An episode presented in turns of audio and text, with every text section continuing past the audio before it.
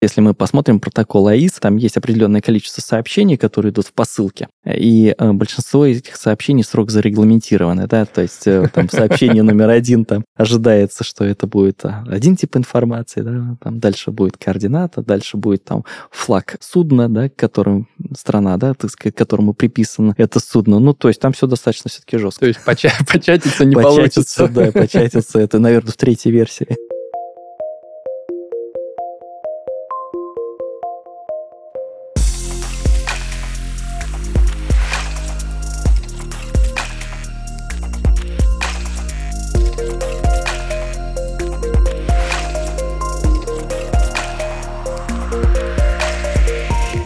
Здравствуйте, это «Футуризм по-русски», подкаст, где мы говорим о современных технологиях в России. Каждый выпуск я, Денис Усачев, IT-специалист с десятилетним опытом работы в индустрии, разбираюсь, как меняется отечественный IT, транспорт и космос, а также какие решения предлагают российские разработчики уже сегодня. Данный подкаст мы пишем в студии Red Barn вместе с многопрофильной IT-компанией Citronics Group.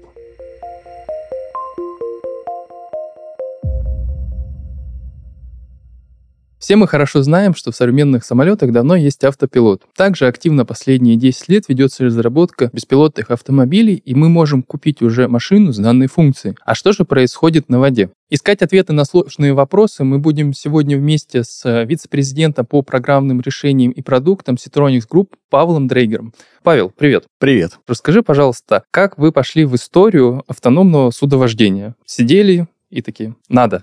Или было по-другому? Было слегка по-другому. Знаешь, э, понятно, что э, вся индустрия, э, вся технология идет э, в обесчеловечивание, условно говоря, назовем это так. То есть она идет в автоматизацию, а она идет в то, чтобы убирать э, фактор человеческой ошибки из нашей жизни. На воде все ровно так же. Есть статистика, которая говорит о том, что 96% всех инцидентов, которые происходят на воде, они случаются по вине человека. Тот самый пресловутый человеческий фактор. И чем меньше этого человеческого фактора присутствует, тем более надежно, тем более безопасно становится любая деятельность, в том числе судоходство. Это не исключение. Дело в том, что, как ты сказал, а, а авиапроизводители пошли туда раньше, автопроизводители пошли туда, так сказать, позже. А так получилось, повторюсь, что все, что связано с морем, все, что связано с рекой, это отрасли очень консервативные. И на изменение каких-то стандартов там уходит большое количество времени. Особенно, наверное, в морской области. Почему? Потому что здесь действуют э, международные морские правила. И сегодня ты, допустим, выпустил э, какое-то судно на верфи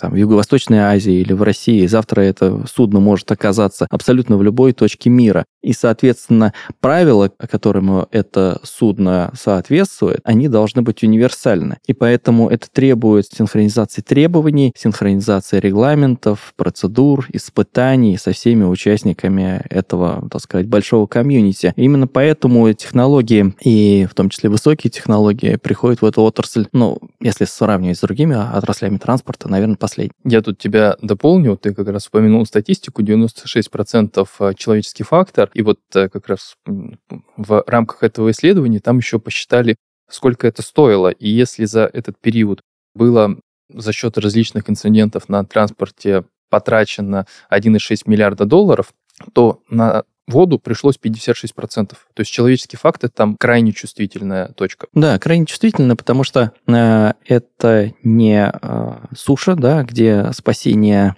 ну, чуть более просто, да, чем спасение на, в открытой воде.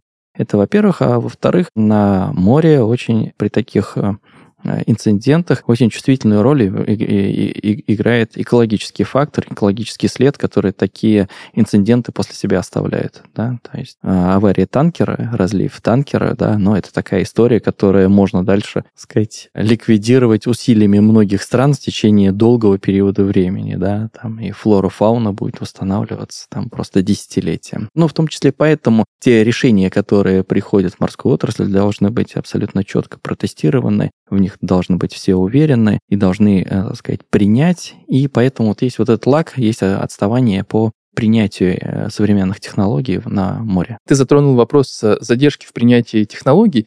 И вот действительно, первая исследовательская группа Мунен начала делать первые эксперименты примерно 10 лет назад. В 2019 году Япония заявила, что начала тестировать часть автономных компонент в реальных условиях. А в 2020 году в России начались испытания автономного судна. И расскажи, пожалуйста, вообще для отрасли автономное судовождение какую цель и значимость имеет, а также для судовладельца? Здесь есть несколько аспектов. То есть есть аспект безопасности, который мы уже затронули, и есть аспект экономический. Дело в том, что ну, есть определенная статистика, которая говорит, что дополнительный член экипажа на а, судне а, морском, да, это примерно там 10 тысяч долларов в месяц. Понятно, что моряк не получает 10 тысяч долларов в месяц, да, но здесь нужно учитывать всякие страховки, питание, проживание и все-все-все с этим связанное, да, и поэтому каждый дополнительный человек на борту – это прямой кост. Вот, поэтому Автономность, она преследует э, цель, то есть первое – это сделать э, движение более безопасным, вот, и второе, соответственно, снизить э, стоимость перевозок. Потому что, да, вот еще что, что можно добавить. На самом деле человеческий фактор, в том числе, ведь это и режим вождения судна, да, то есть на сегодняшний момент у нас есть много таких запросов, которые говорят о том, что, допустим, судно одного и того же класса, примерно с одной и той же загрузкой, прошло из порта А в порт Б. Примерно при одних одних и тех же условиях, да, но, так сказать, капитан судна А затратил на это там X денег, а капитан судна Б затратил там X плюс там определенная дельта, вот, и эта дельта очень часто связана и со стилем вождения э, судна, соответственно, с параметрами хода, и чем больше автоматизации ты приносишь в этот процесс, тем процесс становится более предсказуемым, соответственно, ну, простой пример, если ты четко представляешь время прибытия в порт, если четко представляешь, когда, допустим, это судно должно быть обслужено, но нету смысла, допустим, идти на всех оборотах, да, то есть можно идти на среднем ходу, прийти на полутора суток позже, затратить там сильно меньше горючего, вот, а на выходе иметь один тот же самый результат, да, вот. Поэтому много факторов, которые толкают нас к тому, что это движение должно быть э, максимально автоматизировано. Давай поговорим о технической части. Вот если, например, смотреть на беспилотные автомобили, то там в первую очередь все говорят про лидары, камеры. А в случае кораблей, на что в первую очередь смотрят? Для того, чтобы ответить на твой вопрос, нужно э, уточнить, о каком классе судов мы говорим, речных или морских. Потому что если мы говорим о морских э, судах, то основной источник информации э, на морских судах является морской радар. И основной источник информации на реке – это та информация, которая может восприниматься через видеоканал, скажем так. Дело в том, что в море ты должен идти, несмотря ни на что, так сказать. Если ты вышел из порта А, тебе нужно дойти в порт Б. То есть по пути может быть шторм, туман, такой, что, условно говоря, ты не видишь нос своего собственного судна и так далее. С одной стороны, с другой стороны, когда ты э, движешься в открытом море, то есть препятствий не так много, да, то есть нужно идентифицировать э, цели в виде там попутных э, и встречных судов и, соответственно, проложить э, безопасные маршруты расхождения с этими судами. На реке все с точностью да наоборот. Основным э, каналом получения информации является видео. Э, и, допустим, если на море э, разрешено движение в туман и с видимостью там ноль, а на реке такое движение запрещено. И поэтому э, на реке больше используется видеопоток, на море больше используется радар. Скажи, пожалуйста, вот если брать и морскую часть, и речную часть, и вот технологии, которые используются и там, и там, насколько они схожи с технологиями беспилотными, которые используются в автомобиле или в самолете? Но на самом деле я не являюсь специалистом, к сожалению, по беспилотным технологиям в а, автомобиле и в самолете. Я могу рассказать, как это используется на воде. Есть основные сенсоры, да, они схожи э, отчасти. Ну, то есть первый это радар, то есть э, это достаточно точное устройство, которое э, помогает тебе понять, что перед тобой находится, да, то есть какие навигационные опасности ждут тебя, так сказать. Вторая история это обзорно-поисковая система, это система видео камер, 360 градусов обзор, э, который позволяет э, автоматически идентифицировать все цели, которые по каким-то причинам не заметил радар.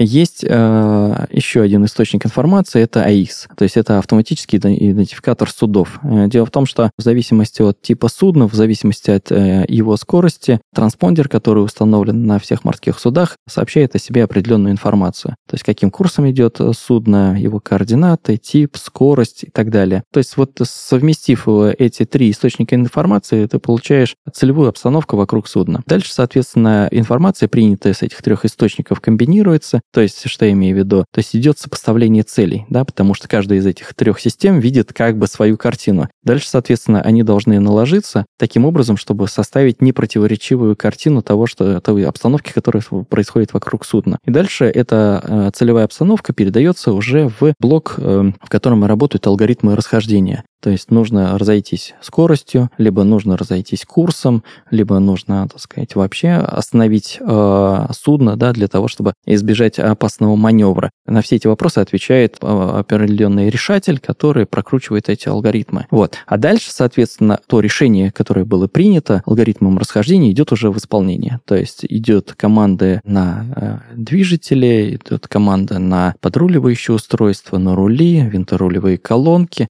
вот, для того, чтобы тот алгоритм действий, который был признан эффективным и наиболее безопасным, реализовать уже в физическом мире. Паша, ты вначале говорил, что отрасль корабельная, она технологии берет, но немножко с опозданием. Но вот, знаешь, если проводить какие-то параллели с э, беспилотными автомобилями, там как раз э, в мечтах, чтобы появился вот АИС, который бы сообщал, где какая машина едет, передавал данные, а у вас это уже есть. И это на самом деле очень интересно. То есть, получается, вы как бы в какой-то степени уже впереди относительно беспилотных автомобилей.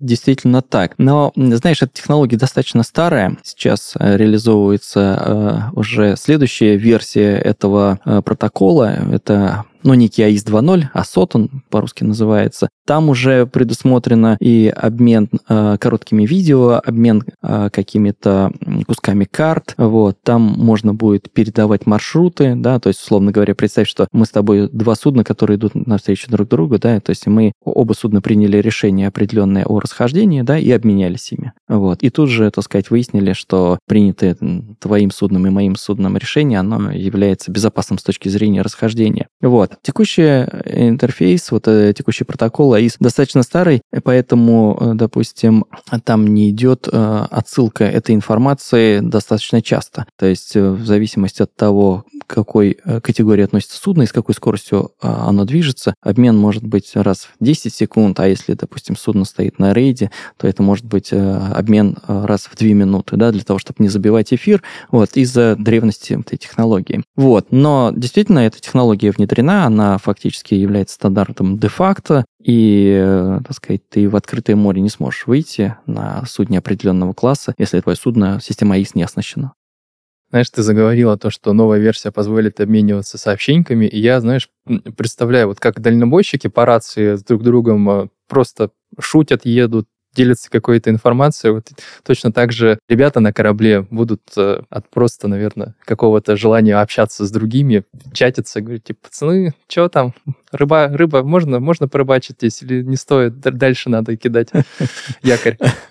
Ну, возможно, да, хотя, э, в принципе, вот если мы посмотрим протокол АИС, там есть определенное количество сообщений, которые идут в посылке, и э, большинство этих сообщений срок зарегламентированы, да, то есть там сообщение номер один там ожидается, что это будет один тип информации, да, там дальше будет координата, дальше будет там флаг судна, да, к которому страна, да, так сказать, к которому приписано это судно. Ну, то есть там все достаточно все-таки жестко. То есть поча початиться не получится. Да, початиться, это, наверное, в третьей версии. Третья версия. А.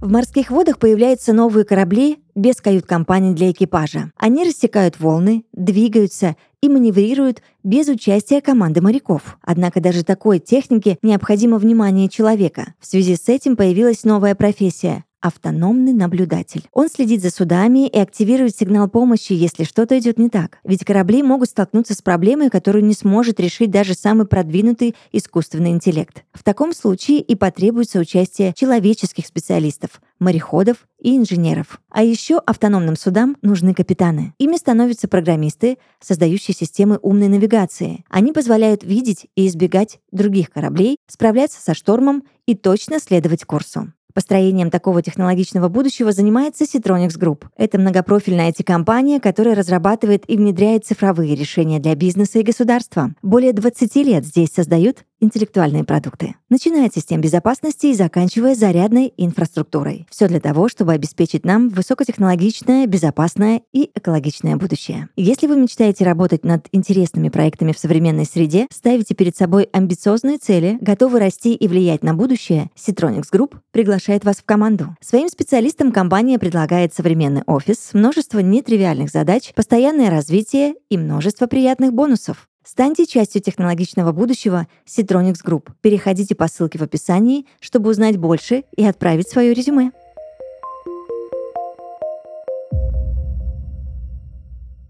Паш, несмотря на то, что у вас разработка началась, насколько мне известно, недавно, вы уже активно тестируете реальное судно с элементами автопилота. Скажи, пожалуйста, вообще, если сравнивать вас с конкурентами, насколько нога в ногу вы идете с друг другом? Ну, мы идем достаточно сильно опережая рынок в России и даже в мире. Дело в том, что э, есть такая международная морская организация ИМА, и наша компания была первой, которая продемонстрировала готовое решение и, соответственно, продемонстрировала ход судна, которое управляется автономной навигационной системой. И то есть здесь мы себя чувствуем очень уверенно уверенно э, и на российском, и на международном рынке. Вот. Дело в том, что у нас есть определенная концепция, которая заключается в том, что мы переоборудуем уже существующие суда. То есть мы не ждем судно-автомат, которое будет, знаешь, так сказать, э, без э, мостика, без надстройки для экипажа судна, да, которое будет ну, вот прямо в чистом виде беспилотник, потому что к этому отрасль в свое время придет, но это будет не быстро. А наша стратегия заключается в том, чтобы мы переоборудуем уже существующие суда. И на сегодняшний момент таких э, судна уже 4, на котором мы активно тестируемся, и мы нарабатываем вот этот опыт, да, не дожидаясь, когда судостроитель построит вот то судно-беспилотник, вот, о котором все думают. То есть судно-беспилотник, вот Citronics, он выглядит ну, ровно так же, как его побратим. Просто мы его дооборудуем соответствующим образом вот, и ставим соответствующее программное обеспечение, серверные мощности вычислителей, да, для того, чтобы этим судном можно было э, управлять в автономном режиме, э, в режиме адвайзера, когда капитан присутствует на мостике, э, но система ему подсказывает тот, тот маневр, который она считает в настоящий момент наиболее верным, наиболее корректным, и при, у капитана есть возможность либо с этим маневром согласиться, либо отказаться. И кроме того, наши суда могут эксплуатироваться в удаленном режиме, то есть когда управление судном перехватывается с берега, а, соответственно, на берег отправляется вся телеметрия, в офисе, допустим, судовладельца развернут мини-мостик со, со всей необходимой телеметрией для принятия решения об управлении судном, о совершении того или иного маневра. Вот, таким образом, оператор может переключаться между судами и управлять ими ну, в какой-то там, сложной ситуации, в зависимости от э, обстоятельств. Слушаю я твой рассказ, и у меня в голове просто пестрят картинки. Вот когда ты упомянул, что вы первые продемонстрировали международному сообществу реальное управление, автономно. Я таки представил компанию Кёнсберг, которая нервно курит, смотря на вас. И второе, когда ты сказал, что удаленный офис оборудован э, диспетчерской с учетом удаленной работы, которая у нас сейчас есть, я таки представляю, там, обычная, не знаю, хрущевка, соответственно, вот одна комната, там привезли товарищу оборудование, вот он на удаленке сидит, управляет кораблем. Очень интересное получается будущее. Ну, будущее действительно, оно очень интересно, вот, оно не столь экстремально, как ты описал. Ну, кто знает, знает. Слушай, кто бы мог подумать, что мы все будем на удаленке работать еще несколько лет назад. Поэтому я бы не загадывал. Согласен. интернет в России хороший, поэтому обеспечить бесперебойный взаимообмен из дома, мне кажется, вполне реально. Ну, реально, да. Э, мы э, гоним, естественно, на берег не только телеметрию, э, вот, и не только телеметрию гоним с берега на судно. Мы отправляем всю информацию, которая необходима для принятия решения, в том числе высылаем весь видеопоток. На сегодняшний момент и спутниковые каналы являются достаточно широкими для того, чтобы соответствующие объемы информации, так сказать, пропустить запустить. Вот. Ну и плюс к тому мы там, работаем над определенными алгоритмами, которые сжимают э, телеметрию, сжимают радарное видео, которые позволяют э, использовать более тонкий канал, вот, потому что все-таки 4-5 мегабит, которые есть на судне, это ну, не так много. Паш, мы с тобой очень много говорим про море, а что на реке? Есть ли какие-то движения у вас в эту сторону? Да, движение, безусловно, есть. Э, часть технологий, которые мы опробовали и уже отточили на море, они применимы на речке, да, но далеко не все. Дело в том, что на море есть э, хорошая практика, когда за 5-6 э, миль встречные суда уже договариваются о том маневре, который они предпринимают с целью безопасного расхождения по крайней мере, в открытом море, когда, так сказать, суда расходятся между собой, когда между ними там расстояние меньше мили, считается это плохой практикой, да? То есть, э, если ты представишь реку, да, и вот ты понимаешь, что она вряд ли у тебя милю шириной, а если представишь судоходный фарватер, то и того уж. Вот. Плюс к тому ты не видишь то, что происходит э, у тебя там за поворотом реки. Есть э, вещи, которые связаны с точностью позиционирования, да, потому что, допустим, на море, если ты спозиционировался с точностью там плюс-минус 15 метров, это вполне достаточно. На речке позиционирование плюс-минус 15 метров, да, это совершенно не то, Это уже берег. Да, это уже может быть берег, да, либо несудоходная часть фарватера. Вот, поэтому э, нюансов на реке очень много. И на реке нужен э, умный берег, да, то есть э, сенсоров э, самого судна недостаточно для того, чтобы обеспечить безопасность э, судоходства. Нужна более точное позиционирование, нужна информация о том, что происходит за поворотом, соответственно, разрешение речных радаров просто в силу их размеров не такое качественное, как это может выдать э, морской судовой радар. Не все далеко суда класса река, а, они оснащены АИСом который вот мы упоминали в связи, в связи с морем. Поэтому какой-нибудь быстроходный катер может тебе на, на перерез выскочить, и то есть ты о нем просто можешь, так сказать, не знать. Вот. Поэтому э, все это делает э, безэкипажное судоходство на реке более сложной задачей, но от того более интересной. Есть э, компании большие российские, с кем мы уже движемся в этом направлении. Ну, пока не буду анонсировать. Паш, давай поговорим про испытания. Это такое очень интересное вообще направление именно разработки. И вот я представляю, как выглядит испытательный стенд беспилотных автомобилей. То есть я бывал на нем, и воссоздать его очень просто. Ты просто вот ставишь забор нужных тебе размеров, там машинку, какой-то картонный домик, человечки, перебегающие по рельсам. Скажи, пожалуйста, а как тестируют э, суда?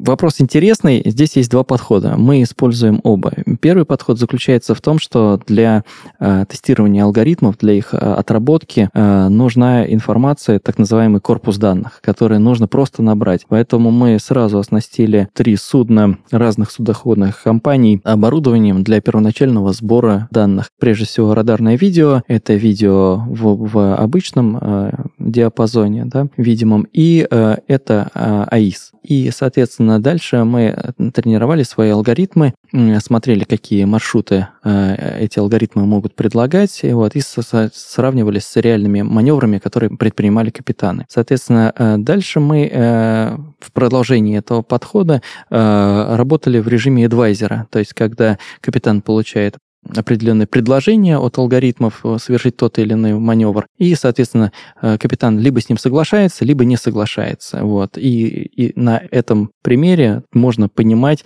какое количество маневров предлагаемых было принято капитаном, да, и опираясь на его экспертизу, ну и, соответственно, сколько из них являются корректными. Второй подход, который мы используем, это подход э, симуляции. Мы, э, кроме того, всего прочего, мы разрабатываем тренажерные комплексы, э, которые полностью воссоздают движение в море, которые полностью имитируют окружающую среду и, используя эту среду виртуальной прокрутки возможных сценариев, да, то есть можно моделировать ситуацию. То есть что является ограничением первого подхода? Ограничением первого подхода является то, что ты не воссоздашь э, предаварийную ситуацию, правильно? Ну, так сказать, в здравом уме никто реальным флотом это в открытом море делать не будет. Другое дело, когда у тебя есть среда стимуляции, да, когда ты можешь симулировать. Сперва э, мы эмулировали простые э, ситуации, просто движение одним курсом, да.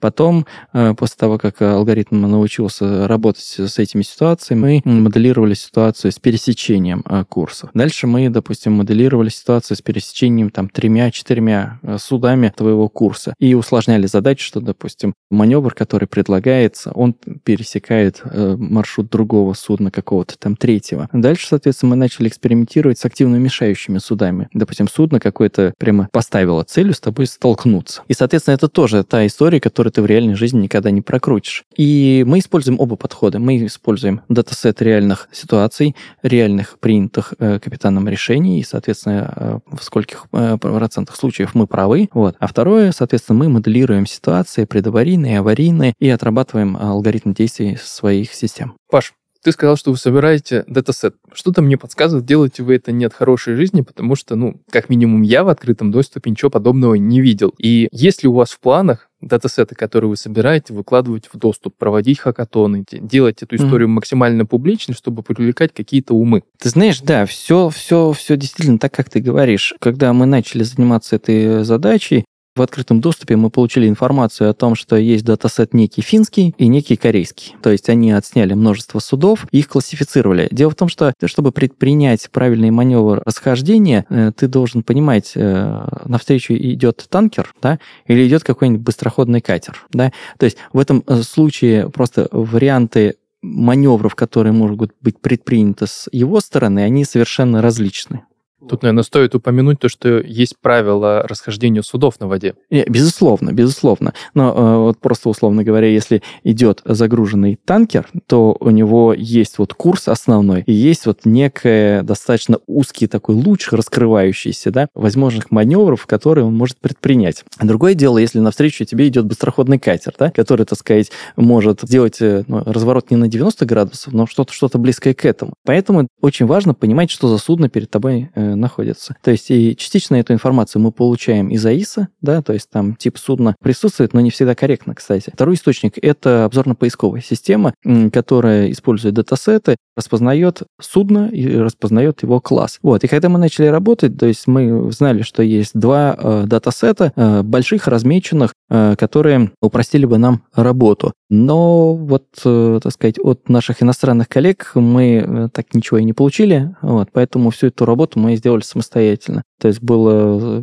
отснято какое-то безумное количество часов э, видео, соответственно, дальше оно было размечено. Сейчас мы можем определять э, определенные классы судов и давать информацию по этим классам в алгоритмы расхождения для того, чтобы маневры были более точными. Это, конечно, колоссальная работа у вас проделана. Я просто представляю, что это такое, как это происходит на различных этапах. Тут, конечно, вам респект.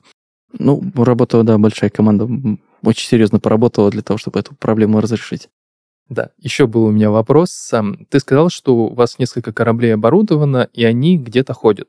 И mm-hmm. вот скажи, пожалуйста, у вас, скажем так, какая-то определенная зона покрывается этими кораблями, или вот куда их отправят, оттуда вы данные получили? Хороший вопрос. Вот э, как бы предвкушаю этот вопрос.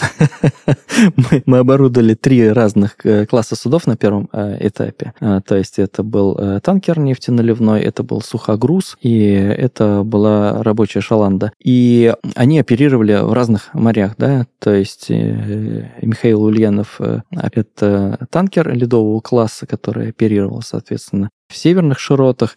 Сухогруз на тот момент ходил в основном в Средиземноморье, а, а Шаланда ходила в порту Владивосток, если я правильно помню. Вот. Э, Все это нужно было для того, чтобы научиться управлять разными классами судов, значит, э, для того, чтобы оперировать в разных морях, ну, потому что там цвет воды там, и прочие вещи, так сказать, если мы говорим про э, recognition, да, так сказать, это все накладывает э, свои ограничения. Вот. Ну, плюс те суда, которые встречаются в разных акваториях, они совершенно разные. Для того, чтобы датасет был репрезентативный, да, то есть эта работа была таким образом организована. Ты меня прям, знаешь, э, только что вывел еще на один вопрос.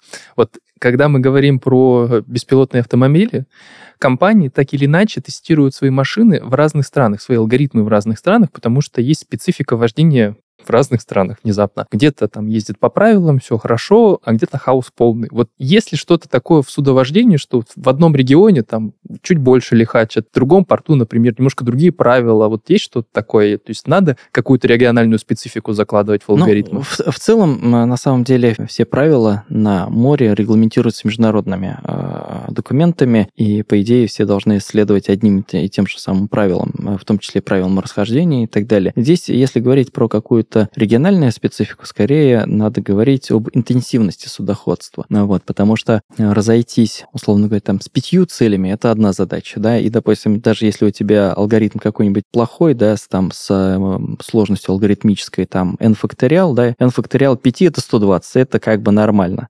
Вот. А инфакториал там 20 это там то число, которое мы там с тобой сейчас не воспроизведем, да, на память. Вот, поэтому влияет э, именно количество целей и количество судов, с которыми нужно расходиться. Естественно, э, есть морские интенсивные пути э, сообщения, да, где количество судов большое, и есть припортовые зоны, в которых количество судов тоже, так сказать, большое, они совершают сложные маневры, вот, и там правильно интерпретировать поведение коллег и правильно выстроить э, собственные маршруты, алгоритмы расхождения, естественно, сильно сложнее, чем в открытом море. Очень классно.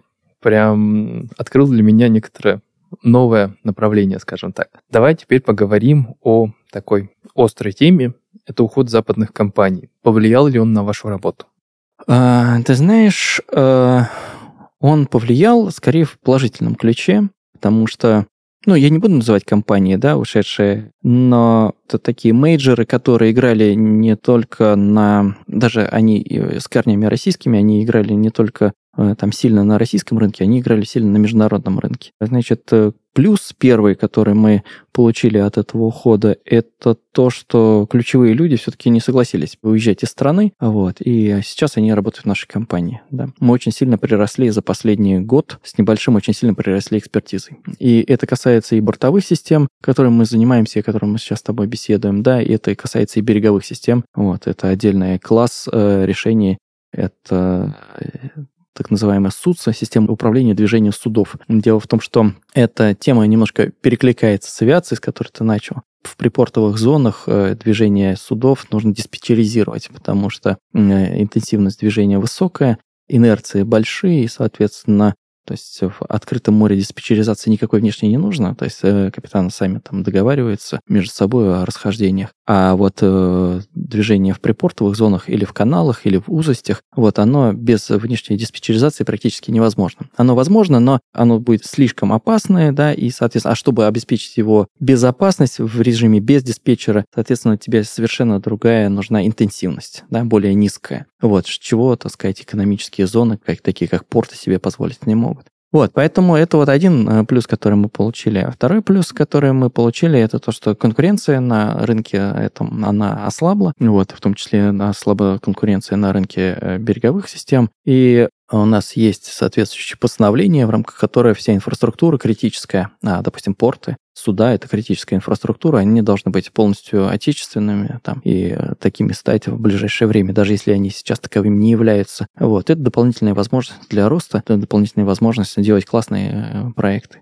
Вот. Э, есть и отрицательная, наверное, сторона, потому что в некоторых случаях э, тебе, поскольку ты переоборудуешь с точки зрения э, безэкипажности уже готовое судно, а во многих случаях тебе нужно интегрироваться с оборудованием, которое там стоит. Вот. Во многом э, это оборудование западное, и тебе нужно, так сказать, открывать протоколы вот, для там, бесшовного взаимодействия с такими системами. Так сказать, раньше компании международные открывали там свои алгоритмы там, российским компаниям без проблем по запросу. Вот сейчас это сделать сложнее. Вот. В некоторых случаях, случае, так сказать, с некоторыми вендорами это даже стало практически невозможно. Вот. Здесь определенные минусы есть, но они, знаешь, такого больше мотивирующего характера. Вот. Э, мы сами теперь стали активнее идти в бортовое оборудование. Да, помимо э, мостика мы делаем сейчас и системы класса авторулевой и прочими, то есть которые мы не занимались еще, так сказать, несколько лет назад. Вот. И это продукты вполне себе конкурентоспособные. Мы получили на многие из этих продуктов в конце прошлого года, в начале этого года сертификат морского регистра, то есть мы имеем право ставить теперь такие системы и оснащать как э, новые суда, так и переоснащать существующие. Паш, очевидно, что система автономного судовождения — это перспективная отрасль. Давай попробуем порассуждать, как она будет меняться, в, ну, скажем, в 5 и 10 лет. Вот что будет, на твой взгляд, с обычными судами, когда будет внедрена технология автономного судовождения? Количество экипажа на судах будет сокращаться, да, но этого требует и э, существующее законодательство, да, то есть, условно, как сейчас законодательство работает? Если судно без экипажа, так сказать, первый, кто на него ступил, допустим, ты, оно становится твоим. Да, ну, как бы, да, оно вот так, такое, так, такое морское право, да, но, соответственно, вот представь, если, так сказать, ничего не поменяется, и у тебя идет полностью безэкипажное судно, ты наступил, оно твое. Вот, ну, как бы, тут, знаешь, это... нонсенс, но, но это факты, да? Ну, тут, знаешь, этот, э, вот корова вроде бесхозна, но попробуй ее все себе утащи, поэтому... Да, вот, поэтому э, достаточно много должно э, поменяться в законодательстве, вот, чтобы полностью безэкипажные суда стали возможными. Технологически это выглядит следующим следующим образом. Да, есть там порядка пяти классов судов от полностью автоматических, вернее так, да, скажем, от полностью ручных полностью автоматическим. Вот. К полному автомату мы пока еще не совсем готовы, на самом деле, на сегодняшний момент. Это касается и технологии, это касается и законодательства, и многих других вещей. А вот но, допустим, э, вот класса автономности второго, третьего, да, э, они на сегодняшний момент достижимы технологически. Вот, и я думаю, что, так сказать, в горизонте 10 лет э, мы сможем прийти к судам полным автоматом. Отдельный там вопрос стоит по маневрированию в портах, это отдельный вопрос стоит по лоцманской проводке вот в каких-то особо опасных зонах, в узостях, допустим, в каналах или морских, ну, которые находятся в дельтах рек. Там этот вопрос еще требует своего исследования, да, так То сказать. есть Петербург — это босс 80-го левела. Но Петербург это, это серьезная штука, да. Вот. Ну, просто там порядка 20 э, радаров сейчас э, охватывают Финский залив для того, чтобы обеспечить э, нормальная, безопасная эксплуатацию Финского залива. Да? Финский залив, он, ты знаешь, широкий, да, но судоходная часть там безумно узкая. Да, да. Вот. Поэтому вот сейчас нужно порядка 20 радаров и большой диспетчерский центр управления для того, чтобы даже с э, людьми на борту обеспечить правильное и э, безопасное судоходство вот в этой акватории. Поэтому э, развиваться есть куда, стремиться есть к чему. Паш, большое тебе спасибо за столь интересный и очень широкий в различных спектрах диалог. Сегодня вместе с вице-президентом по программным решениям продуктов Citronics Group Павлом Дрейгером мы поговорили о развитии безэкипажного судовождения. Сейчас идет активная гонка между различными участниками за победу в данной отрасли. Кто победит, мы пока не знаем, но у российских компаний хорошие шансы. Паш, я желаю вам победы и жду от вас только первого места. Спасибо, мы работаем над этим. Это был подкаст «Футуризм по-русски». Подписывайтесь на нас в социальных сетях и платформах для того, чтобы не пропустить новые выпуски. До новых встреч!